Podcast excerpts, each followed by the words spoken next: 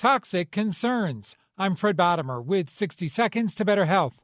Residents in East Palestine, Ohio, are voicing their worries about lingering effects from toxic chemicals released in their air and water following a train crash two weeks ago.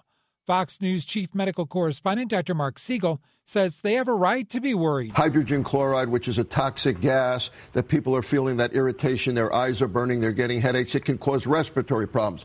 Another gas, phosgene, which was in World War I and yeah. used as a poison.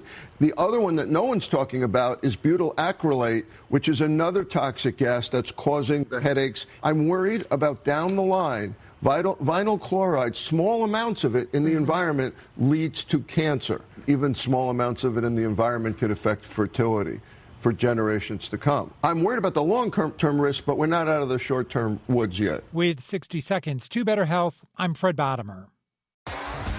T Mobile has invested billions to light up America's largest 5G network from big cities to small towns, including right here in yours. And great coverage is just the beginning. Right now, families and small businesses can save up to 20% versus AT&T and Verizon when they switch. Visit your local T-Mobile store today.